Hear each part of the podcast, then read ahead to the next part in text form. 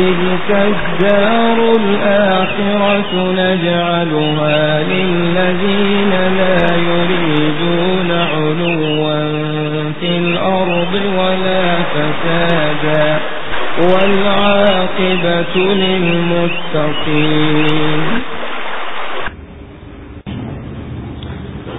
بسم الله الرحمن الرحيم. السلام عليكم ورحمة الله وبركاته.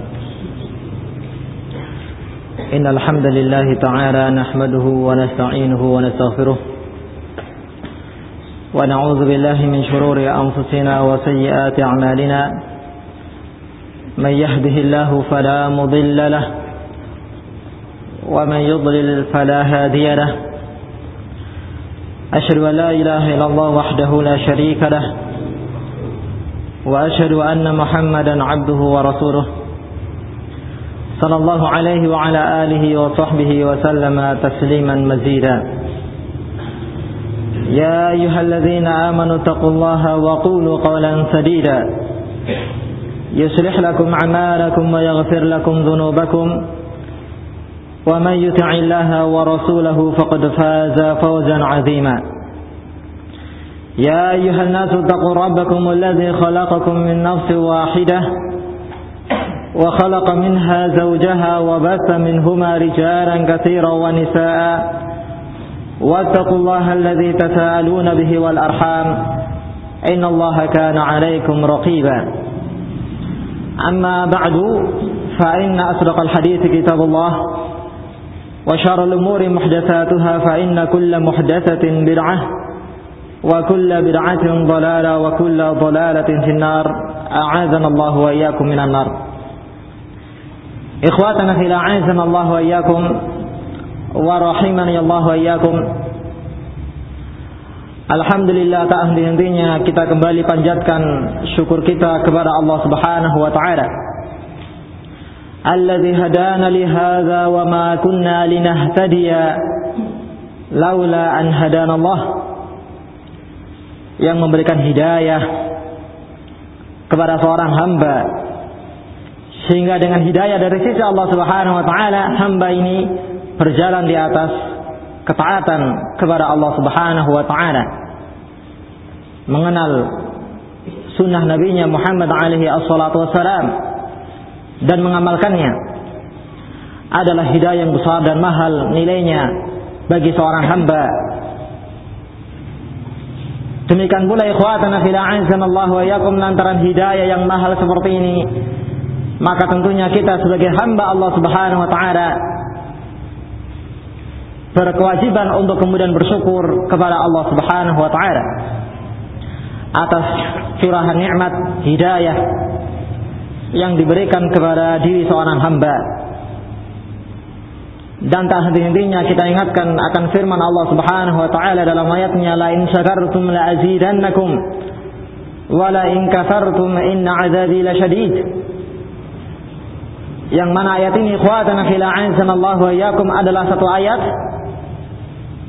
sebagai solusi atas diri seorang hamba dari menghadapi satu fitnah yaitu fitnah kenikmatan fitnah kelapangan fitnah di mana hamba ini dimudahkan oleh Allah Subhanahu wa taala.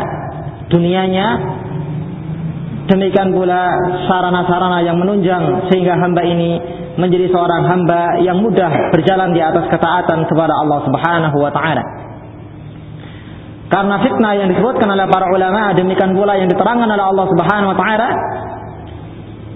terkadang ditujukan pada sesuatu perkara yang memadaratkan diri seorang hamba musibah petaka kemadaratan dan yang semisalnya tapi terkadang dimutlakan pada kebaikan demikian pula kenikmatan dan kelapangan yang didapatkan oleh diri seorang hamba Kata Allah Subhanahu wa taala dalam ayat yang mulia wa nabluukum bisyarri wal khairi fitnah wa ilaina turja'un.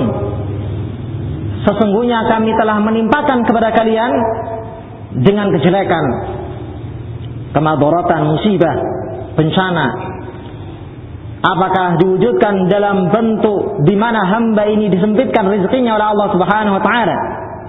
Ataukah yang lainnya dari perkara-perkara yang tidak disukai oleh diri seorang hamba ketika menjalaninya?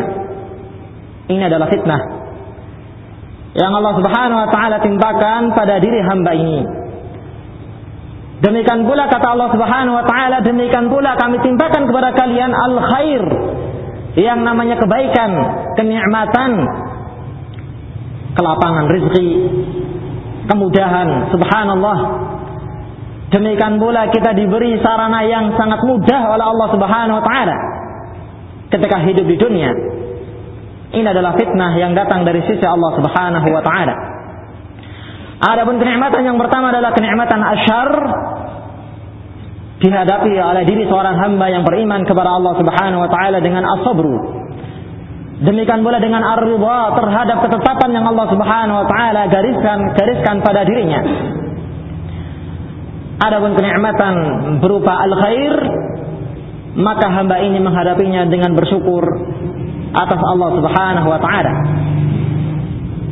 Mengetahui tentang kebesaran Allah Subhanahu wa taala. Mengetahui tentang demikian besar karunia Allah Subhanahu wa taala kepada dirinya sehingga dirinya bersyukur atas Allah Subhanahu wa taala. Mengingat firman Allah Subhanahu wa taala la in syakartum la azidannakum wa la in kafartum inna adzabi lasyadid. Demikian ikhwatana fil Allah wa iyyakum. Nabi alaihi wassalam dalam sebuah hadisnya yang dikeluarkan oleh Imam Muslim rahimahullah dari Abi Yahya Suhabi bin Sinan rahim radhiyallahu taala anhu. Kata Nabi sallallahu alaihi wasallam ajaban li amril mu'min. Inna amrahu kullahu khairun wa laysa dzaka li ahadin illa lil mu'min. Sungguh sangat mengherankan, sangat mentakjubkan urusan seorang hamba yang beriman kepada Allah Subhanahu wa taala. Karena sesungguhnya seluruh perkara yang menimpa kepada dirinya terkandung kebaikan di dalamnya. Seluruh perkara yang menimpanya. Kebaikan, kenikmatan, musibah, bencana dan yang semisalnya adalah kebaikan pada diri seorang hamba yang beriman kepada Allah Subhanahu wa taala. Yaitu apabila hamba ini kata Nabi alaihi salatu wasalam ditimpa yang namanya ad-dharra, kemadharatan, kesempitan dan yang semisalnya kemudian dirinya bersabar kepada Allah Subhanahu wa taala, maka fahuwa khairun lahu. Yang demikian adalah kebaikan untuk dirinya. Pahala yang besar. Wala naziyanna alladhina sabaru ajrahum bi ahsani ma kanu ya'malun. Sesungguhnya orang-orang yang bersabar kepada Allah Subhanahu wa taala maka sungguh-sungguh dan sungguh-sungguh la najziyannahum ajrahum Allah Subhanahu wa taala akan membalasi pahala mereka dengan pahala ganjaran yang lebih baik dari apa yang mereka lakukan di dunia kepahitan kepiluan yang terkadang membuat mata seorang hamba meneteskan air matanya sambil mengharapkan curahan rahmat dari sisi Allah Subhanahu wa taala. Tapi apabila dijalani dengan keridhaan, demikian pula kesabaran kepada Allah Subhanahu wa taala, maka kepahitan demikian pula kesengsaraan dan kesedihan yang dialami oleh dirinya akan dibalasi oleh Allah Subhanahu wa taala. Bi ahsani ma kanu ya'malun. Dengan balasan yang lebih baik pula di sisi Allah Subhanahu wa taala dari apa yang mereka lakukan di dunia sehingga kabar gembira bagi mereka orang-orang yang bersabar di dalam menjalankan dan menerima ujian dari sisi Allah Subhanahu wa taala. Wa basyir sabirin alladzina idza asabathum musibah qalu inna lillahi wa inna ilaihi raji'un. Kabar gembira yang Allah Subhanahu wa taala sebutkan Demikian pula Allah perintahkan kepada nabinya untuk kemudian mengabarkan kaum mukminin yang lainnya untuk bersabar di dalam menjalankan ketaatan kepada Allah Subhanahu wa taala. Demikian pula bersabar dari menjalankan sunnah Nabi alaihi assalatu wassalam. Karena kita melihat sesungguhnya apa yang dinukilkan dan disebutkan oleh Nabi alaihi assalatu wassalam dalam hadisnya pada al-Islam ghariba wa sayaudu ghariban kama bada'a fatuba lil ghuraba.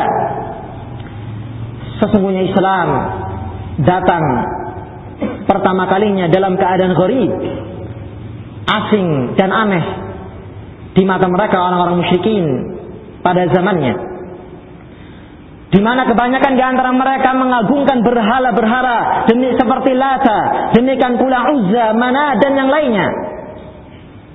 Mereka meyakini itu adalah ilah yang selain Allah Subhanahu wa taala. Kemudian ketika pada masa yang seperti ini, demikian pula tradisi yang seperti ini, tiba-tiba saja Rasulullah Shallallahu Alaihi Wasallam mengingatkan mereka untuk kembali kepada syariatnya Nabi Ibrahim alaihi wassalam untuk kembali mengagungkan Allah Subhanahu wa taala dan memurnikan agama Allah Subhanahu wa taala maka asing di tengah-tengah mereka. Sampai ketika mereka diserukan untuk kemudian mengikrarkan dan mengucapkan kalimat la ilaha illallah yang berkonsekuensi untuk kemudian seorang hamba meyakini dan menetapkan tidak ada ilah sesembahan yang berhak disembah dipinta selain Allah Subhanahu wa taala. Mengelazimkan bagi bagi pengucapnya untuk kemudian meninggalkan Lata mengelazimkan bagi pengucapnya untuk meninggalkan Uzza, Mana dan yang lainnya. Mereka heran. Sambil mengatakan aja'alal alihata ilahan wahida. Inna hadza la syai'un ujab Apakah laki-laki ini yaitu Muhammad alaihi assalatu wassalam hendak menjadikan Tuhan-Tuhan kita tersebut menjadi satu Tuhan saja katanya. Kita disuruh untuk kemudian menetapkan yang disembah adalah Allah Subhanahu wa taala, tidak ada yang lainnya. Kita disuruh untuk kemudian meninggalkan Lata, Uzza dan yang lainnya. Maka mereka mengatakan inna hadza la syai'un ujab. Sesungguhnya ini adalah satu perkara yang sangat mengherankan. Cemoohan.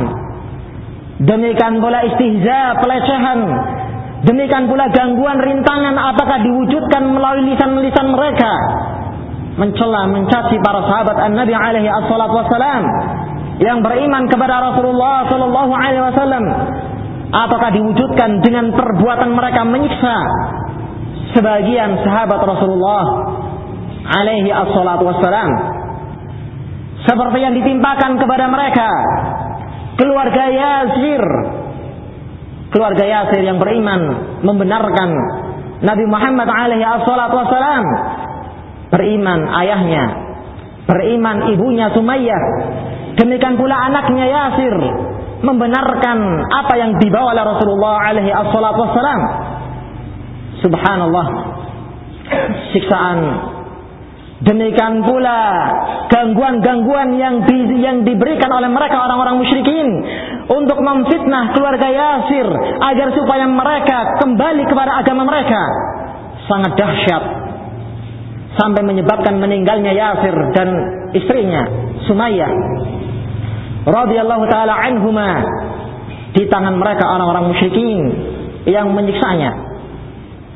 Tapi subhanallah Ketika Rasulullah Shallallahu Alaihi Wasallam melewati kejadian yang seperti ini, melihat bahwasanya keluarga Yasir difitnah oleh kaumnya, maka beliau alaihi wassalam sambil melihat ke arah langit dan kemudian mengatakan kepada mereka sabran ya ala Yasir fa inna mau'idakumul jannah.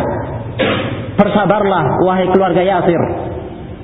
Sesungguhnya janji yang nanti akan kalian dapatkan di sisi Allah Subhanahu wa taala adalah al-jannah, surga, kenikmatan yang tiada taranya bagi seorang hamba yang beriman kepada Allah Subhanahu wa taala. Demikianlah ikhwatana fil Allah wa yakum. Islam kembali. Demikian pula nanti pada akhir zaman akan muncul dalam keadaan gharib. Asing bagi mereka yang melihatnya asing lantaran faktor kejahilan yang demikian merata dan merebak di tengah-tengah umat ini. Asing lantaran demikian banyaknya firqa-firqa ad-dalal yang menyuarakan kesesatan mereka, memutarbalikan al-haq dan al-batil. Sehingga manusia berada di atas kejahilan wal billah ketika ditampakkan di hadapan mereka satu sunnah satu amalan yang dianjurkan oleh Rasul sallallahu alaihi wasallam maka mereka zammuhu wa nafaru anhu wa tabarra'u minhu wa azalluhu wa ahanu seperti yang dikatakan oleh Sahal ibn Sa'ad rahimahullahu taala ketika disebutkan kepada mereka satu sunnah Rasulullah sallallahu alaihi wasallam demikian pula disebutkan kepada mereka untuk kemudian mengikuti petunjuknya Rasul sallallahu alaihi wasallam maka mereka zammuhu mencelanya. Demikian pula mereka lari daripadanya. Demikian pula mereka berlepas diri melepaskan diri-diri mereka untuk kemudian mau mengamalkannya. Sudah mencelanya mengganggu orang yang menjalankannya. Demikian pula mereka berlepas diri artinya tidak mau menjalankannya subhanallah. Keterasingan Islam. Keterasingan syariatnya Nabi kita Muhammad alaihi assalatu wassalam. Yang kita rasakan pada zaman ini.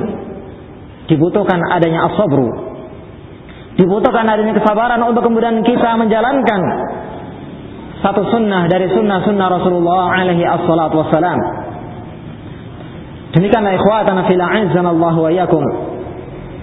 Adapun fitnah yang kedua yang kita sebutkan adalah fitnah al-khair maka hendaklah seorang hamba yang beriman kepada Allah Subhanahu wa taala menjalaninya dan menghadapinya dengan asyukru bersyukur kepada Allah Subhanahu wa taala. Begitu banyak ikhwatana fil Allah wa yakum keadaan penduduk satu negeri pada zaman sebelum Islam yang diterangkan oleh Allah Subhanahu wa taala dalam Al-Qur'an. Ketika mereka meninggalkan satu perangai dari perangai yang kita sebutkan yaitu asyukru mensyukuri nikmat Allah Subhanahu wa taala, maka Allah Subhanahu wa taala di samping memberikan azab kepada mereka Demikian pula Allah Subhanahu wa taala mengambil ataukah mencabut kenikmatan tersebut pada diri seorang hamba lantaran tidak adanya kesyukuran di dalam jiwanya. Kata Allah Subhanahu wa taala dalam surat An-Nahl dalam firman-Nya, وضرب الله مثلا قرية كانت آمنة مطمئنة. يأتيها رزقها رغدا من كل مكان. فكفرت بأنعم الله. فأذاقها الله لباس الجوع والخوف بما كانوا يصنعون. Sesungguhnya Allah Subhanahu wa taala telah membuat satu perumpamaan dengan keadaan penduduk satu negeri. Yang datang kepada mereka rezekinya dalam seluruh penjuru, seluruh arah yang berada di samping kanan dan kiri mereka. Sebelah timurnya datang rezeki mereka. Dari sebelah baratnya datang rezeki mereka dari arah yang mereka tidak menyangkanya. Dari atasnya curahan, limpahan hujan yang menyuburkan tanah mereka. Dari bawah mereka berupa negeri yang tanahnya disuburkan oleh Allah Subhanahu wa taala. Kenikmatan yang demikian besar dan melimpahnya pada zaman tersebut. Akan tetapi kata Allah Subhanahu wa taala ketika mereka penduduk negeri tersebut kafarat bi an'umillah mengkafiri kenikmatan Allah Subhanahu wa taala tidak mensyukurinya maka akhirnya Allah Subhanahu wa taala menimpakan kepada mereka pakaian kehinaan, kekhawatiran, demikian pula azab yang menghancurkan seluruh kenikmatan-kenikmatan yang telah Allah Subhanahu wa taala berikan kepada mereka dengan kekufurannya. Demikian pula yang menyebabkan kelaparan pun juga mereka mendapatkannya. Tidak amannya negeri mereka dari dahsyatnya azab. Demikian pula sengsaranya mereka ketika hidup di negeri tersebut dengan bahaya kematian kelaparan pun mereka menghadapinya. Maka ini disebabkan lantaran apa yang mereka lakukan berupa mengkafiri kenikmatan Allah Subhanahu wa taala. Ya'rifuna ni'matallahi thumma yunkirunaha wa aktsaruhumul kafirun. Kebanyakan di antara mereka mengenal, mengetahui kenikmatan Allah Subhanahu wa taala. Mengetahui ini datangnya dari sisi Allah Subhanahu wa taala. Mengetahui rahmat ini datangnya dari sisi Allah Subhanahu wa taala yang Allah berikan kepada dirinya akan tetapi wa aktsaruhumul kafirun kebanyakan mereka mengingkarinya. Tidak mau bersyukur kepada Allah Subhanahu wa taala. Wal billah. Fi la'azana Allah wa wa nas'alullah subhanahu wa ta'ala as-salamata wal afiyah. Kita kembali kepada pembahasan yang sebelumnya kita sampaikan berupa sifat at-tawadu, khoslah, perangai yang mulia. Demikian pula perangai yang menyebabkan seseorang hamba mahbubun indal khaliq. Demikian pula mahbubun indal makhluk.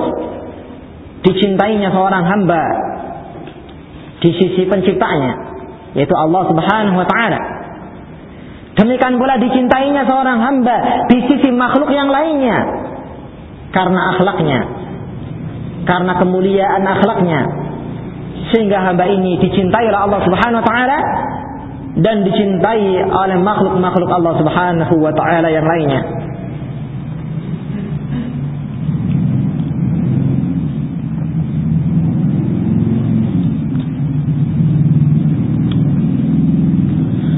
Pada pembahasan yang sebelumnya telah kita sebutkan umurun tunafi tawadu yang pertama adalah antara linafsika haqqan 'ala Allah taala. Engkau melihat pada dirimu adanya hak atas Allah Subhanahu wa taala. Melihat diselamatkannya dirinya dari azab. Melihat bahwasanya Allah Subhanahu wa taala pasti dan pasti akan menyelamatkannya dari dari azab. Dalam keadaan Allah Subhanahu wa taala a'lamu biman ihtada adalah zat yang lebih mengetahui siapa yang diberi hidayah oleh Allah Subhanahu wa taala. Demikian ikhwatana fil Allah wa iyyakum. Sampai disebutkan dan dinukilkan oleh Al-Imam Ibn Al-Qayyim rahimahullah perkataan salah seorang ulama pada zamannya salafun salih ketika dirinya mengatakan lau kanatiz dzunubu laha raihatun. Kalaulah seandainya dosa ini kata beliau seorang imam seorang alim yang dinukilkan ucapannya oleh al-imam Ibn Al-Qayyim rahimahullah ta'ala. Kalaulah seandainya dosa ini memiliki raihah memiliki bau sehingga dicium oleh orang yang menciumnya maka ma qadara ahadun ayyajlisa ilayya. Niscaya tidak ada salah seorang pun yang mampu untuk kemudian duduk di sampingku katanya. Menganggap bahwasanya dosanya demikian besarnya banyaknya. Sehingga kalau seandainya dirinya berangan-angan dan kalau seandainya Allah Subhanahu wa taala mewujudkan dosa ini memiliki bau sehingga dicium oleh orang yang di sampingnya maka niscaya mereka tidak akan ada yang mau duduk bermajlis dengannya. Memandang kemaksiatan dosa yang telah dirinya melakukannya demikian banyaknya besarnya di sisi Allah Subhanahu wa taala. Demikian ikhwatana fil Allah wa yakum satu hal yang sangat dan sangat uh, bisa menghasung diri seorang hamba untuk menjadi seorang hamba yang tawadu karena Allah Subhanahu wa taala. Berbeda halnya apabila seorang hamba ini memandang bahwasanya dirinya adalah seorang yang telah memiliki kebaikan demikian banyaknya, keutamaan yang demikian besarnya, sehingga melupakan kemaksiatannya, dosanya, yang dirinya melanggarnya, maka akan menyebabkan dirinya bergantung dengan rahmat Allah Subhanahu wa taala akan menyebabkan dirinya merasa aman dari azab Allah Subhanahu wa taala lantaran pasti Allah Subhanahu wa taala akan menyelamatkannya dari azab yang lebih parahnya akhir akhirnya membawa diri seorang hamba ini melecehkan yang lainnya, merendahkan yang lainnya. Demikian ikhwatana fil Allah wa iyyakum. Kebanyakannya orang yang memiliki fadilah Demikian pula memiliki sekian banyak kenikmatan yang telah Allah Subhanahu wa taala berikan kepada mereka. Kebanyakannya di antara mereka kecuali yang dirahmati oleh Allah Subhanahu wa taala kosong. Tidak ada sifat tawadu pada hati mereka. Tidak menghormati saudaranya. Demikian pula tidak melihat orang-orang yang dhaifin, orang-orang yang lemah yang berada di hadapannya dari sahabatnya, dari temannya. Tersibukkan dengan kenikmatan dan melalaikan dari berbuat ihsan kepada hamba Allah Subhanahu wa taala yang lainnya. Sehingga pada pembahasan-pembahasan yang sebelumnya telah kita nukilkan pengaduan neraka jahanam ketika dirinya melihat bahwasanya Allah Subhanahu wa taala mengisikan makhluk untuk kemudian dimasukkan ke dalam perut neraka jahanam adalah dari kalangan mereka al-mutakabbirin. Demikian pula al-jabbarin. Orang-orang yang sombong. Orang-orang yang telah memiliki kekayaan yang demikian banyaknya kedudukan yang demikian tingginya. Orang-orang yang memiliki kemuliaan di tengah-tengah kaumnya. Diazab oleh Allah Subhanahu wa taala. Demikian ikhwatan fil Allah wa iyyakum. Tapi sebaliknya kebanyakannya orang-orang yang lemah. Demikian pula kebanyakannya mereka orang-orang yang al-fuqara lebih mudah untuk kemudian tunduk hatinya di dalam menjalankan ketaatan kepada Allah Subhanahu wa taala lebih menundukkan hatinya untuk kemudian bisa menghormati hak saudaranya yang lainnya. Karena telah merasakan demikian pedihnya dan pahitnya menjalani ujian dari sisi Allah Subhanahu wa taala. Sehingga dirinya menghormati hak saudaranya. Demikian pula dirinya memuliakan saudaranya yang lainnya, memuliakan sifatnya, memuliakan istiqamahnya, ketaatannya, sabarnya dirinya. Dan yang lainnya dan yang lainnya. Dari sifat-sifat yang mahmudah yang dipuji pada diri seorang hamba yang menjalankannya. Sehingga nanti insyaallah taala akan kita nukilkan. Bila mana ternyata kenyataannya sebaliknya orang yang mutakabir justru dari kalangan mereka orang-orang yang dhaifin orang-orang yang lemahnya maka orang yang seperti ini akan mendapatkan siksaan yang lebih dahsyat dari sisi Allah Subhanahu wa taala dibandingkan yang lainnya. Kata Nabi alaihi salatu wasalam dalam sebuah hadisnya yang dikeluarkan oleh Al Imam Muslim rahimahullahu taala dari Abu Hurairah. Salatun la yukallimuhumullah subhanahu wa ta'ala يوم القيامة ولا ينظر إليهم ولا يزكيهم ولهم عذاب أليم ada tiga kelompok tiga jenis manusia yang nantinya mereka akan diazab oleh Allah Subhanahu wa taala. Allah Subhanahu wa taala tidak melihatnya. Subhanallah tidak dilihat oleh Allah Subhanahu wa taala. Satu kesedihan ikhwatan fil Allah wa yakum yang dirasakan pada diri seorang hamba ketika melihat saudaranya yang, yang lainnya tidak melihatnya. Mungkin bisa kita kiaskan seorang anak ketika melihat orang tuanya tidak melihatnya, selama beberapa hari lamanya akan menyebabkan anak ini merasakan kesedihan yang sangat melihat keanehan dan kejanggalan pada diri orang tuanya. Demikian pula ketika satu saudara melihat saudaranya yang lainnya tidak melihatnya, merasakan keanehan, kejanggalan sehingga membawakan kegundahan di dalam hatinya. Apalagi ternyata nanti pada yaumul qiyamah ketika seorang hamba membutuhkan keselamatan rahmat dari sisi Allah Subhanahu wa taala, menyelamatkan dari azab siksaannya. Kemudian dilihatnya ternyata penciptanya tidak melihatnya. Maka duhai apakah yang dirasakan oleh hamba ini pada hari tersebut? Kegundahan, demikian pula kesedihan yang demikian besar yang dialami oleh dirinya. Terlebih kata Nabi alaihi salatu wala yuzakihim dirinya tidak akan disucikan dosanya oleh Allah Subhanahu wa taala.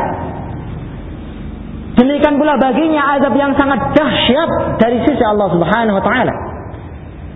Di antaranya adalah ailun mustakbir.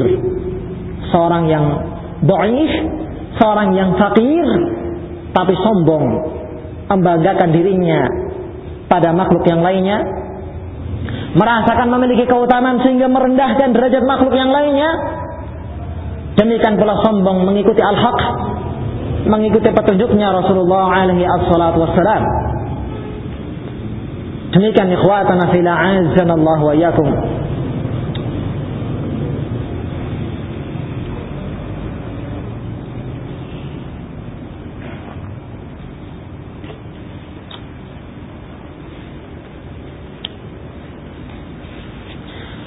Kemudian yang kedua yang kemarin telah kita sebutkan dan belum kita habiskan pembacaan poin tersebut adalah antara li nafsika fadlan 'ala nasi wa qimatan 'ala man siwaka. Engkau melihat pada dirimu adanya keutamaan atas manusia yang yang lainnya. Demikian pula ada kedudukan yang lebih atas lainmu.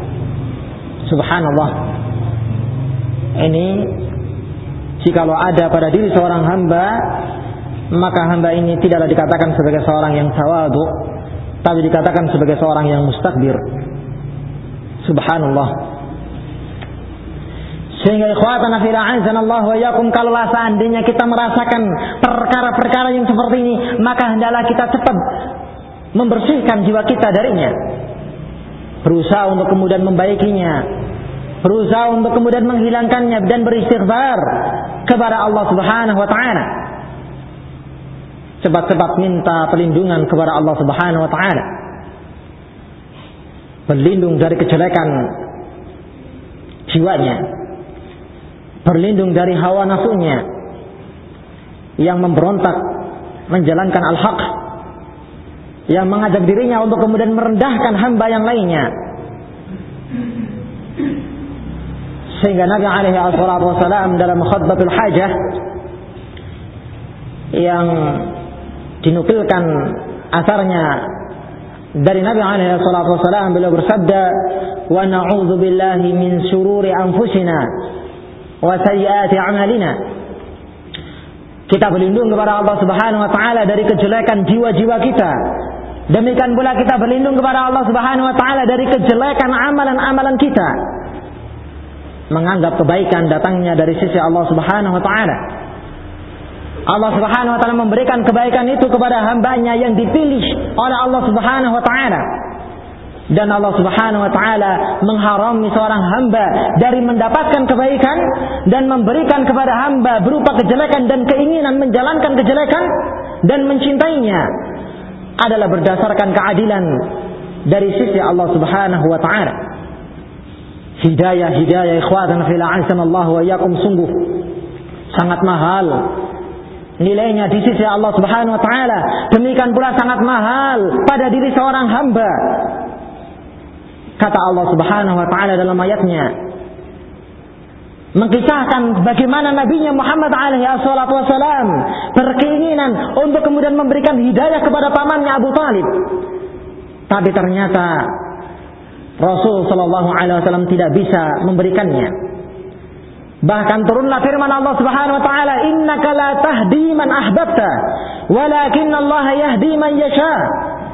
Sesungguhnya engkau Muhammad tidaklah memberikan hidayah kepada orang yang engkau mencintainya.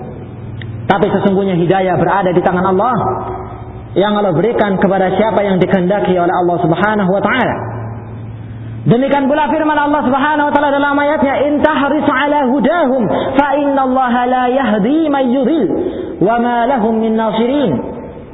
Kalaulah seandainya engkau berusaha untuk kemudian bersemangat memberikan hidayah kepada mereka, orang-orang yang telah disesatkan oleh Allah Subhanahu wa taala, maka sesungguhnya Allah Subhanahu wa taala tidak akan memberikannya bagi mereka orang-orang yang telah digariskan kesesatan oleh Allah Subhanahu wa taala atasnya.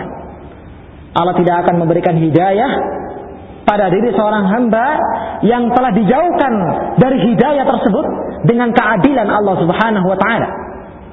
Demikian pula bagi mereka tidak ada orang, tidak ada seorang pun yang akan menolongnya.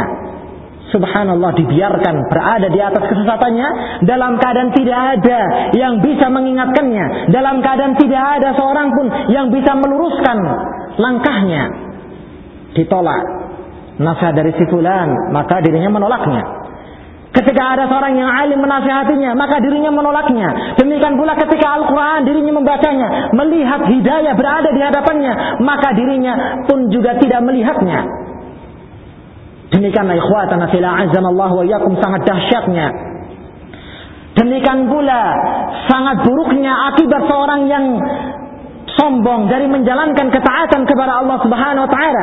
Demikian pula menyebabkan Allah Subhanahu wa taala menutup pintu hidayah kepada dirinya. Apa anta tusmi'u summa walau kanu la yaqilun? Apakah engkau akan akan bisa menjadikan seorang yang dalam keadaan tuli tidak bisa mendengarkan perkataan yang lainnya. Untuk kemudian mereka bisa mendengarkannya. Dalam keadaan mereka tidak berakal sama sekali. Demikian pula kata Allah Subhanahu wa taala, apakah engkau akan bisa melihat akan bisa menjadikan orang yang telah dibutakan matanya oleh Allah Subhanahu wa taala, demikian pula hatinya oleh Allah Subhanahu wa taala. Untuk kemudian melihat dalam keadaan mereka wallau berpaling dalam keadaan tidak mau melihatnya. Menyebabkan diri mereka hina di sisi Allah Subhanahu wa taala.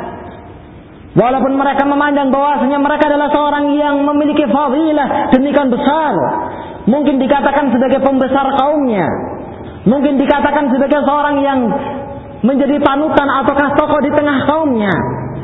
Tapi ketika dirinya menolak al-haq, demikian pula menolak sunnah Rasul alaihi wasallam dan melecehkannya, menghinakannya, maka dirinya rendah dan hina di sisi Allah Subhanahu wa taala. Inna syara dawabi indallahi summul bukmul ladzina la yaqilun. Walau alima Allah fihim khairan la asma'ahum walau asma'ahum latawallaw wa hum mu'ridun. Sesungguhnya sejelek-jelek makhluk di sisi Allah Subhanahu wa taala adalah as-summul bukmul ladzina la yaqilun. Seorang yang tuli pendengarannya. Demikian pula seorang yang buta penglihatannya. Dalam keadaan dirinya tidak memiliki akal, Kalaulah seandainya Allah Subhanahu wa taala melihat, mengetahui adanya kebaikan pada diri mereka, maka akan akan menyebabkan mereka bisa mendengarkannya.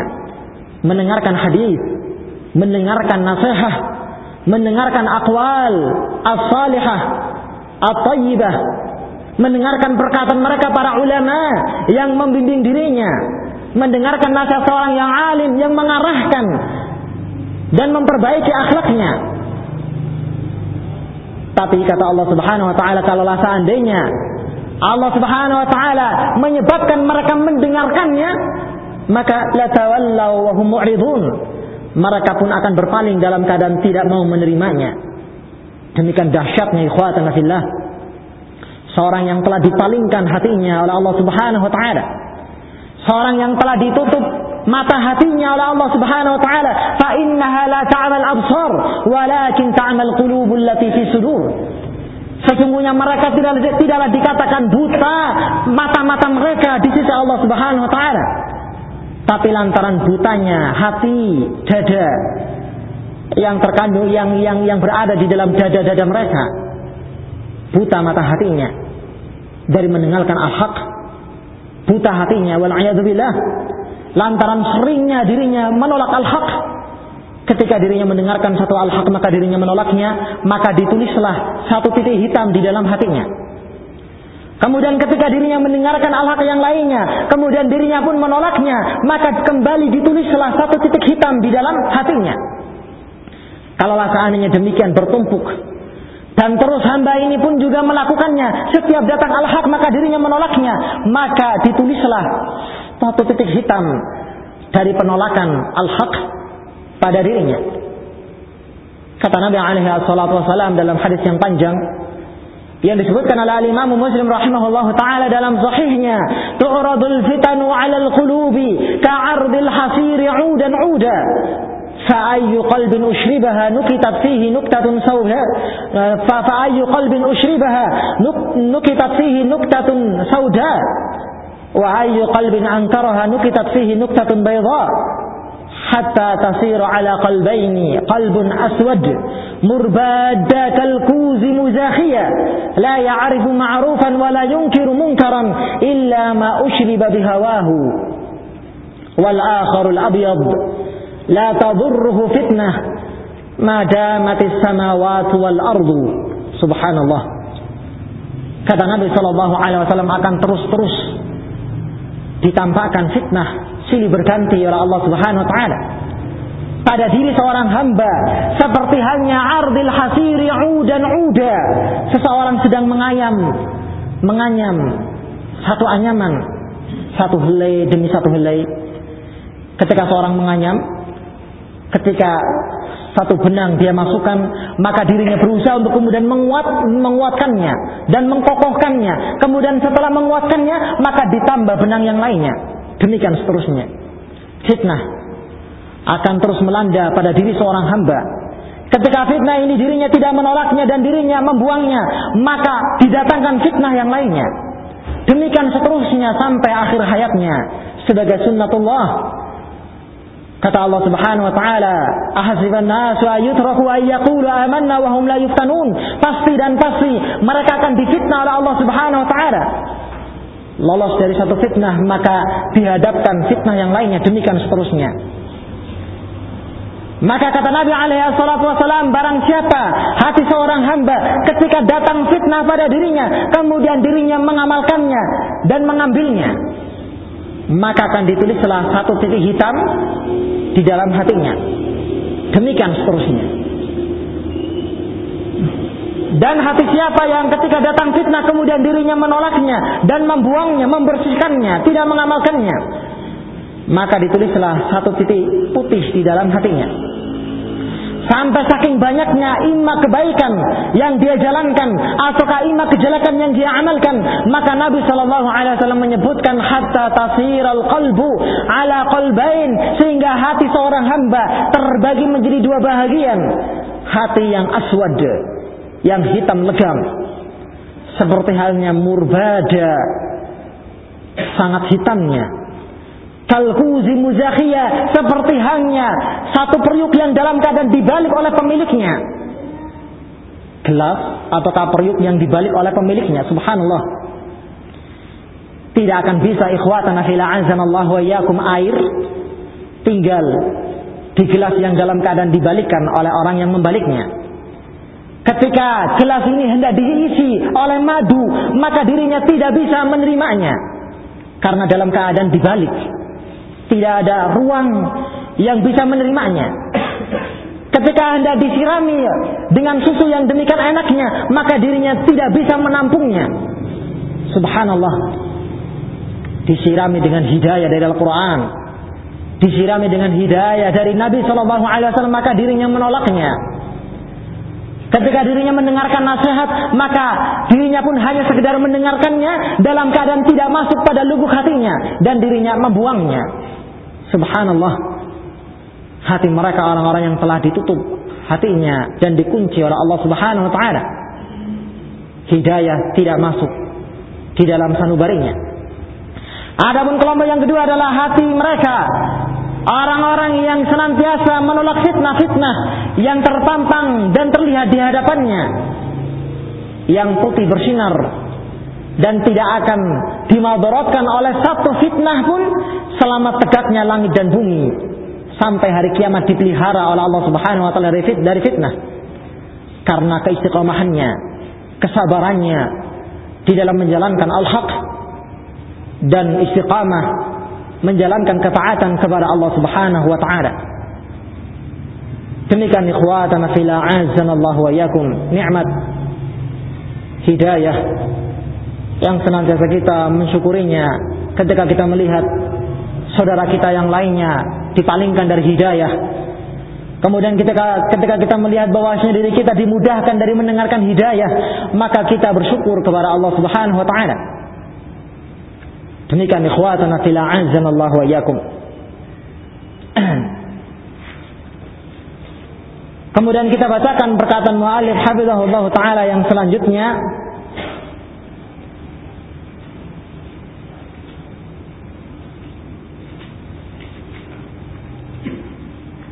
Iya masih sampai poin kedua ya. Nah, sampai poin kedua lah.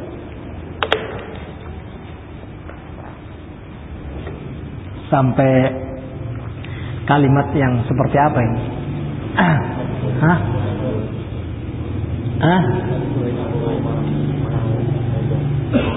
Halaman, halaman.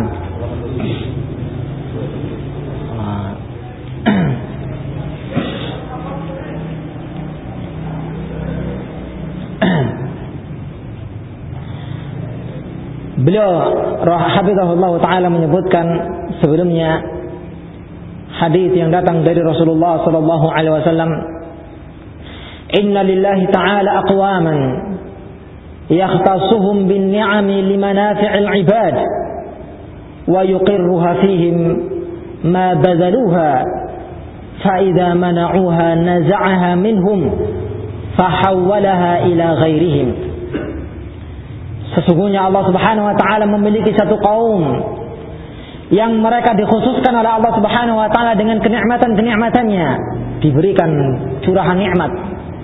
Setelah Allah Subhanahu wa taala memberikan nikmat yang satu, maka Allah tambahkan nikmat yang lainnya, demikian seterusnya. Untuk kemudian nikmat-nikmat yang seperti ini dia gunakan untuk kemudian memberikan manfaat kepada hamba-hamba yang lainnya. Kenikmatan harta maka dia gunakan untuk membantu saudaranya. Kenikmatan kedudukan maka dirinya menggunakannya untuk kemudian menolong orang yang membutuhkannya, membutuhkan kedudukannya. Kalaulah seandainya seorang memiliki kenikmatan berupa al-ilmu, maka dirinya menggunakannya untuk kemudian menyebarkannya, memberikan hidayah kepada yang lainnya. Demikian seterusnya. Wa yuqirruha fihim ma badaluha sesungguhnya Allah Subhanahu wa taala akan menetapkan kenikmatan-kenikmatannya ini pada diri-diri mereka ma badaluha selama mereka mengarahkannya pada arah yang diriwai di sisi Allah Subhanahu wa taala. Senantiasa dirinya gunakan untuk kemudian memberikan manfaat kepada hamba-hamba yang lainnya. Berbuat ihsan. Ini ikhwatana fil a'azzana Allah wa iyyakum Faida mana'uha naza'aha minhum fahawwalaha ila ghairihim. Kalaulah seandainya mereka mencegahnya, maka Allah Subhanahu wa taala akan mencabutnya dan Allah Subhanahu wa taala akan memindahkannya kepada selain daripada mereka. Beliau ingatkan pentingnya sifat tawadu. Beliau ingatkan hendaklah seorang hamba membersihkan jiwanya dari al-kibru. Apakah sombong dengan kekayaannya sombong dengan kedudukannya, sombong dengan ilmunya, sombong dengan kekuasaannya, merendahkan yang lainnya, melecehkan yang lainnya, maka ingatlah sabda An-Nabi alaihi assalatu wassalam. Kalaulah seandainya dirinya berada di atas akhlak yang seperti ini, berbuat sombong, demikian pula ber, berbuat aniaya kepada yang lainnya, kepada orang-orang miskinnya, dirinya menghinakannya, tidak memandangnya dan melecehkannya, menyombongkan dirinya di hadapan yang lainnya, memandang bahwasanya dirinya telah memiliki keutamaan atas yang lainnya. Maka dengan sifat yang seperti ini, Allah Subhanahu wa taala akan memindahkan kenikmatan tersebut dan Allah pilih hamba yang lainnya, kemudian Allah berikan kepada hamba tersebut. Subhanallah. Ingatlah ikhwatana fil Allah wa yakum akan sabda An-Nabi alaihi assalatu wassalam. Demikian seterusnya. Kalau seandainya orang ini pun melakukan persis seperti orang yang sebelumnya, maka Allah Subhanahu wa taala kembali memindahkan kenikmatannya ini diberikan kepada yang lainnya demikian seterusnya. Subhanallah. Wadhkur ma'ahu aidan qawlahu alaihi salam demikian pula ingatlah bersama hadis yang di atas sabdanya Nabi Shallallahu alaihi wasallam yang lainnya. Hasungan agar supaya seorang hamba tidak memandang adanya kelebihan pada dirinya, keutamaan pada jiwanya untuk kemudian merendahkan, melecehkan yang lainnya. Ingatlah azab dari sisi Allah Subhanahu wa taala. Kata Nabi Shallallahu Alaihi Wasallam, Inna minan nasi nasan mafatihu lil khairi wa maghaliqu. Sesungguhnya di antara manusia tersebut ada sekelompok manusia yang diberikan kunci-kunci kebaikan oleh Allah Subhanahu wa taala dan diberikan satu perkara yang bisa menutup kejelekan oleh Allah Subhanahu wa taala atasnya. Wa inna minan nasi nasan mafatihun lisyarri wa maghaliqu lil khairi. Tapi di antara manusia yang lainnya mereka memiliki kunci-kunci untuk kemudian membuka kejelekan sehingga tertimpa kepada dirinya dan menutup kebaikan untuk kemudian tersalurkan, teralirkan kepada jiwanya. Subhanallah. Seseorang hamba yang diberikan pintu kebaikan oleh Allah Subhanahu wa taala sehingga dirinya bisa menutup kejelekan menimpanya. Kejelekan akhlak, kejelekan sifatnya, kejelekan hawa nafsunya. Kemudian Allah Subhanahu wa taala senantiasa memberikan hidayah kepadanya untuk kemudian senantiasa istiqamah di atas kebaikan yang telah Allah Subhanahu wa taala curahkan kepadanya. Demikian bahagianya ikhwatan fil Allah wa yakum kelompok pertama yang disebutkan oleh Nabi alaihi wassalam bisa membuka kebaikan dan bisa menutup kejelekan pada jiwanya. Akan tetapi di sana ada sekelompok orang yang kebalikannya, dirinya membuka pintu kebaikan, pintu kejelekan, demikian pula menutup pintu kebaikan lantaran kemaksiatannya. Fatuba liman ja'ala Allah Subhanahu wa taala mafatihal khairi ala yadayhi maka beruntunglah, bahagialah keadaan seorang hamba yang Allah Subhanahu wa taala menjadikan pintu-pintu kebaikan atas tangannya.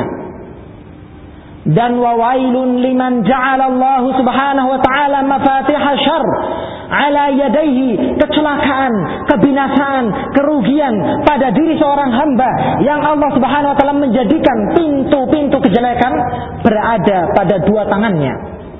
Subhanallah wal. Ingat ikhwatana fila Allah wa iyyakum hadis ini maka akan menyebabkan kita memiliki sifat tawadu merendah, merendahkan diri kita di hadapan makhluk yang lainnya. Fatuba laka in ja'ala Allah mafatihal khairi ala yadayka maka beruntunglah bagimu. Kalaulah seandainya Allah Subhanahu wa taala telah menjadikan pintu kebaikan atas kedua tanganmu sawa'un kana hadzal khairu ilman au malan au da'watan au aunan sama saja apakah kebaikan yang Allah berikan kepada dirimu berupa ilmu? Ataukah harta? Ataukah dakwah? Engkau bisa menyuruhkan yang lainnya memberikan hidayah kepada yang lainnya. Ataukah pertolongan yang kau tolong seorang hamba yang membutuhkan pertolonganmu? Kebaikan yang kau curahkan dan berikan kepada mereka. Min mafatih syarri ala yadayka min kibrin wa mannin wa adha wa man'i birrin wa nahbi dhalik. Dan hati-hatilah dari kecelakaan yang disebabkan lantaran pintu-pintu kejelekan yang dipegang pada kedua tanganmu berupa kesombonganmu. Demikian pula engkau mengharapkan balas jasa atas hamba yang lainnya. Menganggap memiliki fadilah atas yang lainnya. Demikian pula dengan gangguan-gangguan yang kau berikan kepada mereka. Apakah ditujukan dengan lisan, ataukah perbuatan, ataukah dengan ucapanmu. Ataukah engkau mencegah kebaikan dari yang lainnya, ataukah yang semisal daripada hal yang disebutkan. Subhanallah. Kerugian ikhwatana fila Allah wa. Di samping Allah subhanahu wa ta'ala menimpakan kehinaan pada diri orang yang sombong tersebut. Demikian pula Allah subhanahu wa ta'ala akan memindahkan satu hal yang menyebabkan dirinya sombong di atasnya untuk kemudian diberikan kepada yang lainnya. Seseorang menyombongkan dirinya dengan ilmunya, maka dengan kesombongannya akan menyebabkan Allah Subhanahu wa taala dangkalkan pikirannya. Allah Subhanahu wa taala buntukan hafalannya. Allah Subhanahu wa taala rusakkan hafalannya dengan kesombongannya. Kemudian Allah Subhanahu wa taala pindahkan kenikmatan ini kepada hamba yang lainnya demikian seterusnya. Sehingga hati-hatilah ikhwatana fil Allah wa iyyakum demikian dahsyatnya akibat as akibat al-kibru di sisi Allah Subhanahu wa taala Demikian pula akibat jelek yang dirasakan oleh seorang hamba yang sombong di dunia sebelum dirinya mempertanggungjawabkan perbuatannya di hadapan Allah Subhanahu wa taala. Wal billah. Dan tentunya azab yang Allah Subhanahu wa taala siksa berikan pada yaumul qiyamah lebih dahsyat dibandingkan azab kehinaan yang Allah Subhanahu wa taala berikan di dunia. Kemudian perkara ketiga yang lainnya yang disebutkan oleh Mu'alif Habibullah Ta'ala yang tak kalah pentingnya adalah antara fi nafsika tawadu. Subhanallah. Subhanallahil azim. Engkau melihat pada jiwamu adanya sifat tawadu. Engkau melihat engkau adalah seorang yang telah bertawadu karena Allah Subhanahu wa taala. Engkau melihat engkau adalah orang yang telah merendahkan dirimu atas yang lainnya. Subhanallah. Lianna man ra'a fi nafsihi tawadu'a fahuwa mutakabbirun. Karena sesungguhnya barang siapa ada seseorang yang melihat pada jiwanya adanya sifat tawadu, maka pada hakikatnya dirinya adalah seorang yang mutakabbir, seorang yang sombong, subhanallah. Menyombongkan sifatnya, menyombongkan peranginya atas yang lainnya. Subhanallah, sehingga kita ikhwatana fil azanallah wa yakum betul-betul dididik oleh muallif hafizahullah taala agar supaya menjadi seorang hamba yang betul-betul tawadu karena Allah Subhanahu wa taala memperhatikan perkara-perkara yang disebutkan oleh mu'alif hafizahullah taala akan bisa menyebabkan kita untuk kemudian menghormati hak saudara kita. Demikian pula akan menghilangkan sifat ketinggian pada diri kita. Demikian pula ada ada adanya keutamaan pada jiwa kita lantaran mengkhawatirkan azab, bencana yang ditimpakan oleh Allah Subhanahu wa taala kepada dirinya. Wallahu subhanahu wa ta'ala yaqul sesungguhnya Allah subhanahu wa ta'ala berfirman fala tuzakku anfusakum huwa a'lamu biman ittaqa Janganlah kalian mensucikan jiwa-jiwa kalian karena sesungguhnya Allah Subhanahu wa taala lebih tahu siapa yang paling bertakwa dan bertakwa kepada Allah Subhanahu wa taala. Membersihkan dirinya sebagai seorang yang mukhlis, seorang yang ikhlas, maka pada hakikatnya dirinya adalah seorang yang ria atas amalannya. Mungkin dirinya terbetik di dalam jiwanya bahwasanya dirinya adalah seorang yang tawadu. Pada hakikatnya dirinya adalah seorang yang mutakabir.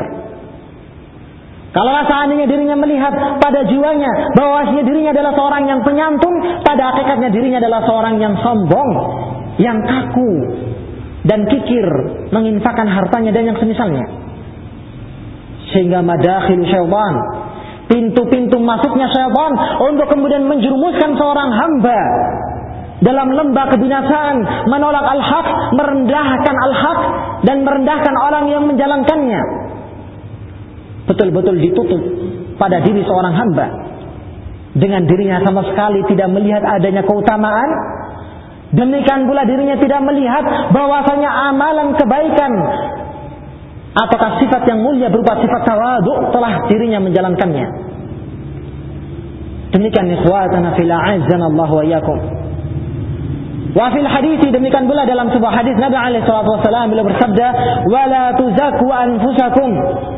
Allahu a'lamu bi ahli birri minkum." Hadis ini dikeluarkan oleh Imam Muslim dalam Kitabul Adab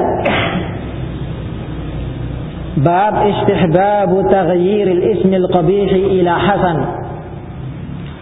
Bab dianjurkannya merubah nama yang jelek pada nama yang bagusnya.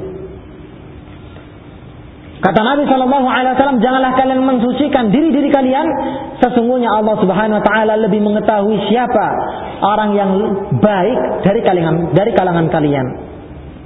Siapa yang baik akhlaknya, siapa yang baik perangainya seluruhnya diketahui oleh Allah Subhanahu wa taala. Sehingga orang-orang yang memiliki sifat tawadu adalah orang-orang yang terbersihkan, ya orang-orang yang terbersihkan jiwanya dari perkara-perkara yang kita sebutkan yang bahkan kalau seandainya seorang tersebut pada hakikatnya memang dirinya adalah seorang yang tawadu karena Allah Subhanahu wa taala. Tapi dirinya memandang bahwa sifat ini tidak ada pada jiwanya dan dirinya belum menjalankannya, masih ada kekurangan-kekurangan yang dirinya harus membenahinya, akan semakin merendahkan dan memudahkan dirinya untuk kemudian mengontrol jiwanya. Untuk kemudian terus-menerus berada di atas sifat at-tawadu karena Allah Subhanahu wa taala. Demikian ikhwatana fil Allah wa yakum hikmah yang besar. Yang terkandung di dalam poin yang disebutkan oleh muallif hafizahullah taala. Wallahu a'lamu bishawab. Mungkin ini yang bisa ana sampaikan pada pertemuan malam hari ini. Wal afu minkum wa akhiru da'wana anil hamdulillahi rabbil alamin.